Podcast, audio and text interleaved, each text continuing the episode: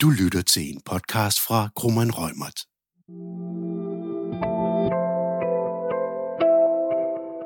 Og temaet i denne podcast er ansættelsesret. Velkommen til Kroman Rømerts podcast om ansættelsesretlige highlights 2019 og lidt om, hvad der efter vores opfattelse venter i 2020. Jeg hedder Marianne Granhøj, og jeg har fornøjelsen af at have selskab af mine to kolleger, Maria Bæk Ejersted og Christian Bro. Vi har til brug for vores lille seance i dag udvalgt tre emner, som var ansættelsesretlige highlights i det forgangne år, og samtidig nogle emner, som arbejdsgiver skal være opmærksomme på i 2020 også. Ja, og de tre emner, vi har udvalgt, det er den ændrede aktieoptionslov, den nye ferielov og arbejdstidsreglerne. Men inden vi tager hul på de tre udvalgte emner, kunne vi måske lige flage nogle af de andre områder, som vi oplever fylder ude i virksomhederne i øjeblikket. Gennem vores daglige rådgivning til både danske og udenlandske virksomheder, så ser vi flere tendenser, som præger billedet anno 2020. En dominerende tendens er, at flere og flere arbejdsgivere har en meget international arbejdsstyrke, og derfor skal navigere ikke kun i dansk ansættelsesret, men også i det komplekse samspil med andre landes arbejdsretlige regulering. Derudover så ser vi også flere og flere varianter af løsere tilknyttede kategorier af konsulenter, freelancer, fixed term, hvor virksomhederne skal gøre sig umage for ikke at få både arbejdsretlige og skatteretlige udfordringer, for ikke at tale om risici i forhold til erhvervshemmeligheder, kunde- og konkurrenceforhold. Så konstaterer vi også, at aflønningsforhold og strukturering af vederlagspakker og incitamentstrukturer fylder en del. Helt sikkert. Og også, at der er kommet større bevidsthed omkring at sikre, at programmerne rent faktisk belønner de indsatser, som understøtter virksomhedernes mål.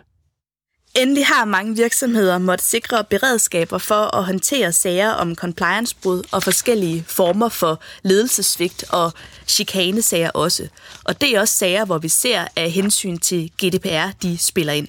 Ja, mange af de sager her har jo også en omdømmemæssig side, hvor den juridisk korrekte håndtering skal gå hånd i hånd med en så god og præcis kommunikation som muligt. Og med det øh, har vi jo altså så været igennem et lille udpluk af de mange forskellige hot topics, der er på den ansættelsesretlige scene i det her spændende samspil mellem jura og mennesker. Og hvis vi så lige tager fat på vores øh, tre udvalgte emner. Først skulle vi kigge lidt ind i den ændrede aktieoptionslov. Det var sådan, at vi den 1. januar 2019 fik en revideret aktieoptionslov. Lovændringen har på sin vis fået lov til at gå lidt stille hen, øh, og der er generelt faktisk flere udenlandske end danske arbejdsgivere, der oplever at have udnyttet de nye muligheder, som denne lov giver. Og hvis jeg bare sådan lige korte træk skal gengive nyskabelserne i den skete tilpasning af loven, ja, så er det, at man ikke længere har et forskrevet katalog om, hvordan aktieoptioner, varianter med videre skal behandles i fratrædelsessituationen. I den tidligere udgave af aktieoptionsloven, ja, der var det sådan, at der forelå nogle helt faste definitioner af, hvornår en fratrædende medarbejder skulle betragtes som henholdsvis good eller bad leaver. Og denne her lovbundne sondring, den er altså ikke længere gældende. Det betyder, at der nu er skabt aftalefrihed. Hele meningen med denne her lovændring var en liberalisering. Det blev gjort for at stimulere vederlagsmulighederne i startups og andre små virksomheder med trængte eller forskudte likviditetsbetingelser.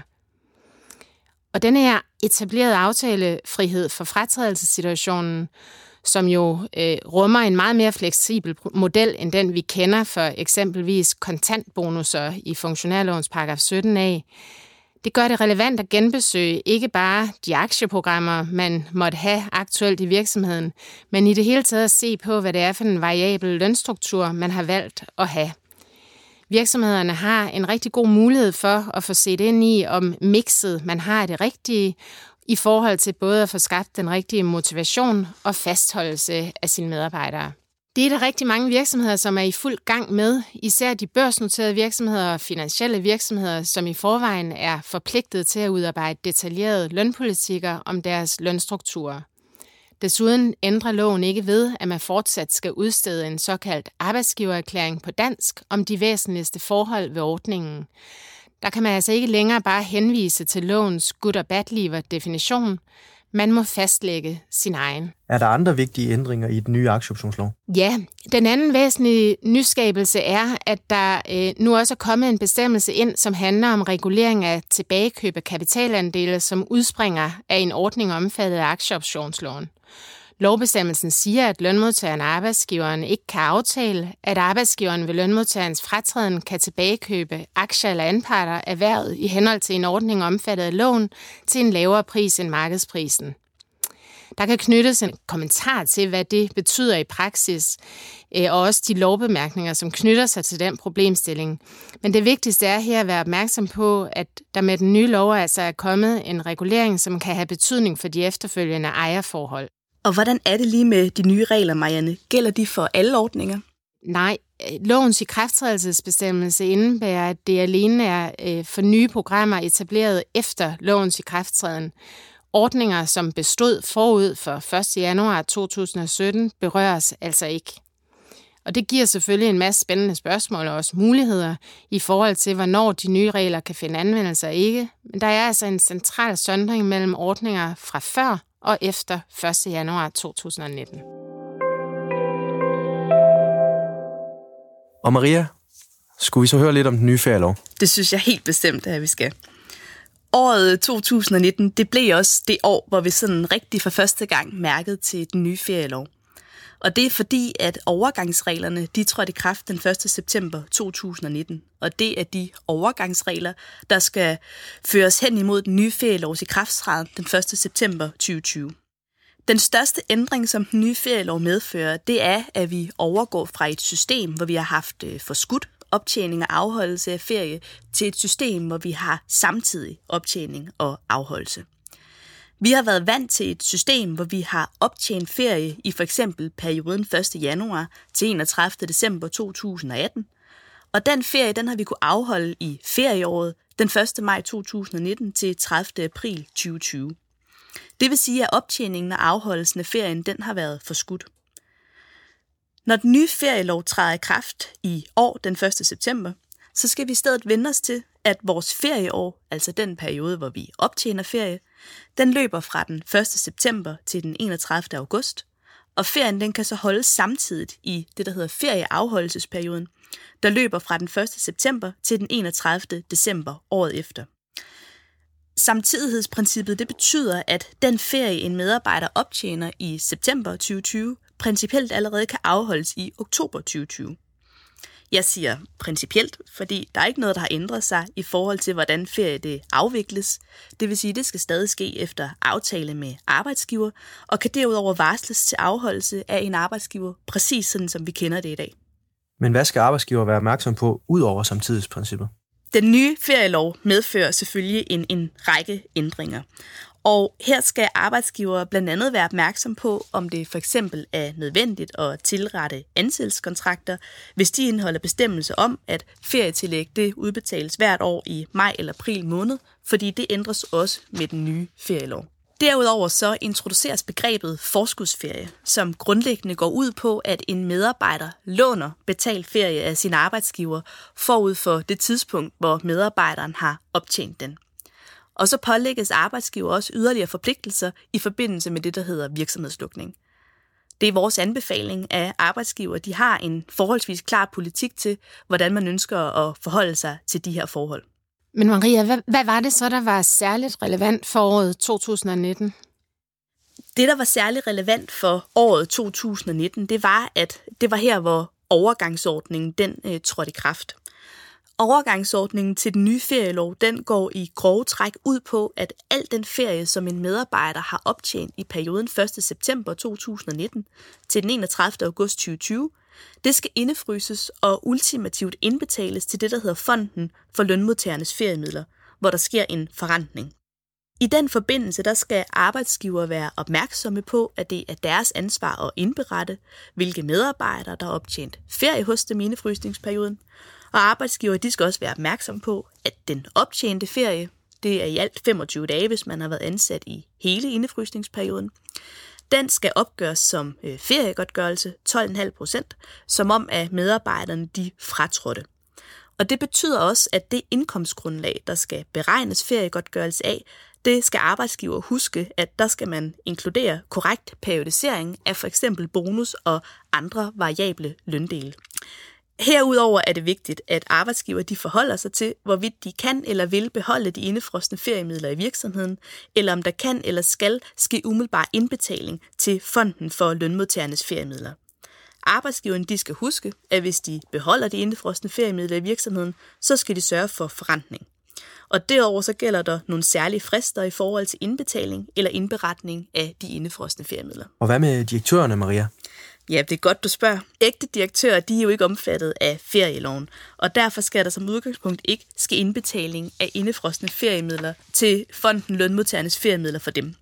Jeg siger som udgangspunkt, fordi direktører og direktørkontrakter, de kommer i rigtig mange versioner, og derfor er det vigtigt, at alle virksomheder de forholder sig til, hvordan netop deres direktør skal håndteres i overgangsperioden. Og hvad så med sommerferien 2020? Er der noget særligt, arbejdsgiverne her skal være opmærksom på? Både og, vil jeg sige. Det er sådan, at, at på grund af overgangsperioden, så optjener en medarbejder, der har været ansat i hele perioden 1. januar 2019 til 31. august 2019, kun 16,64 dages betalt ferie, som kan afholdes i øh, sommeren øh, 2020. Det svarer til lidt over tre uger. Det er jo som det klare udgangspunkt ikke et arbejdsgiverproblem, om en medarbejder har tilstrækkeligt betalt ferie til rådighed i sommeren 2020.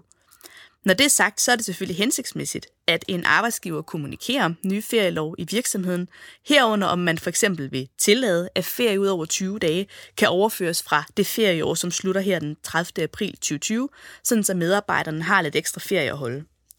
Og derudover så kan de arbejdsgiver, der tilbyder deres medarbejdere feriefridage, oplyse om feriefridagene, hvordan optjenes og afholdes de i overgangsperioden på vej ind til den nye ferielov. Og Christian, skulle vi så ikke øh, tage hul på vores øh, sidste, men jo bestemt ikke mindre interessante tema om arbejdstid? Jo, lad os gøre det. Vi forventer, at arbejdstid det bliver et helt centralt emne i 2020, ligesom emnet har været genstand for en række principielle danske domme i det seneste årrække. EU-domstolen afsagde den 14. maj 2019 en vidtgående dom, der forpligter medlemsstaterne til at sikre, at arbejdsgiver indfører et objektivt, pålideligt og tilgængeligt system, som gør det muligt at måle længden af den enkelte øh, medarbejders arbejdstid. Sagen den øh, udspringer af en tvist i Spanien imellem en arbejdsgiver og en fagforening. Arbejdsgiveren havde ikke etableret et øh, system til kontrol af medarbejdernes arbejdstid, hvilket fagforeningen mente var et brud på EU-retten, da et system, der kunne måle arbejdstiden, var en nødvendig foranstaltning for at beskytte medarbejdernes sikkerhed og sundhed. EU-domstolen fandt, at det system ville være et nødvendigt middel til beskyttelse af medarbejdernes sikkerhed og sundhed. Det var ikke tilstrækkeligt, at en medarbejder kunne fremlægge beviser i form af vidner, fremlæggelse af e-mails eller bevis for brugen af mobiltelefoner eller computere, øh, med henblik på at godtgøre eller dokumentere, at medarbejdernes rettigheder var blevet tilsidesat. I Danmark er der på nuværende tidspunkt ingen bestemmelse om, hvordan arbejdsgiver konkret skal sikre sig overholdelse af reglerne for medarbejderes arbejdstid eller hviletid. Danmark er derfor som EU-medlemsstat forpligtet til at træffe de nødvendige foranstaltninger omkring kontrolsystemer for at sikre EU-rettens regler om daglig og ugenlig hviletid, samt den ugenlige arbejdstid. Christian, hvad for en betydning har den her dom for private arbejdsgiver? Alle private arbejdsgivere i Danmark, de kan indtil videre trække vejret og afvente, at arbejdsmarkedets parter og regeringen de kommer nærmere et forslag til, hvordan øh, arbejdsgiver skal håndtere spørgsmål omkring registrering af arbejdstid. De præcise konsekvenser de er ukendte på nuværende tidspunkt, men det er uundgåeligt, at der kommer nye forpligtelser til i form af krav om systemer til kontrol. Men det er vel ikke sådan, at alle brancher og virksomheder dermed nødvendigvis er omfattet af de vidtgående principper i dommen? Nej, det er helt korrekt. Øh, medlemsstaterne de har en såkaldt skønsmavn til at fastsætte de nærmere bestemmelser omkring kravene til et system. For eksempel, hvilken form øh, systemet skal have, og om der er særlige forhold inden for hver virksomhedssektor eller visse virksomheder, øh, navnlig henset til virksomhedens størrelse.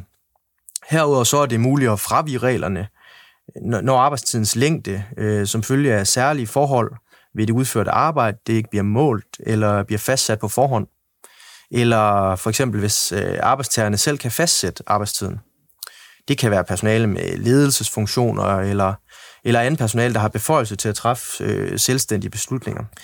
Det bliver jo spændende at se, om der kan findes sådan nogle løsninger, der, der under relevant inddragelse af hensyn til særlige områder og brancher og ikke mindst bevarelse af den fleksibilitet, øh, der kendetegner det danske arbejdsmarked.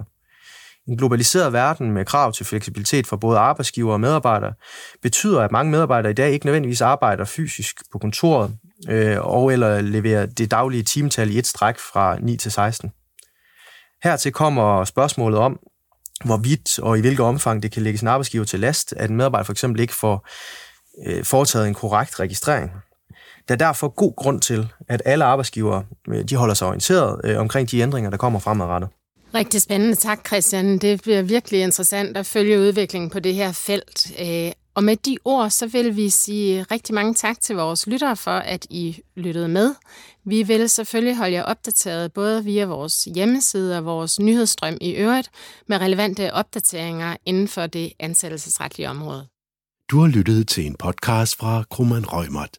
Podcasten er udtryk for vores specialisters opfattelse af retsstillingen på nuværende tidspunkt. Vær opmærksom på, at retsstillingen godt kan udvikle sig løbende i takt med, at der kommer ny praksis på området. Hvis du ønsker at vide mere om emnet, så kan du tilmelde dig vores nyhedsbreve eller finde mere indhold på vores lønningscenter på grummanrøgmer.com. Du er også velkommen til at kontakte vores specialister.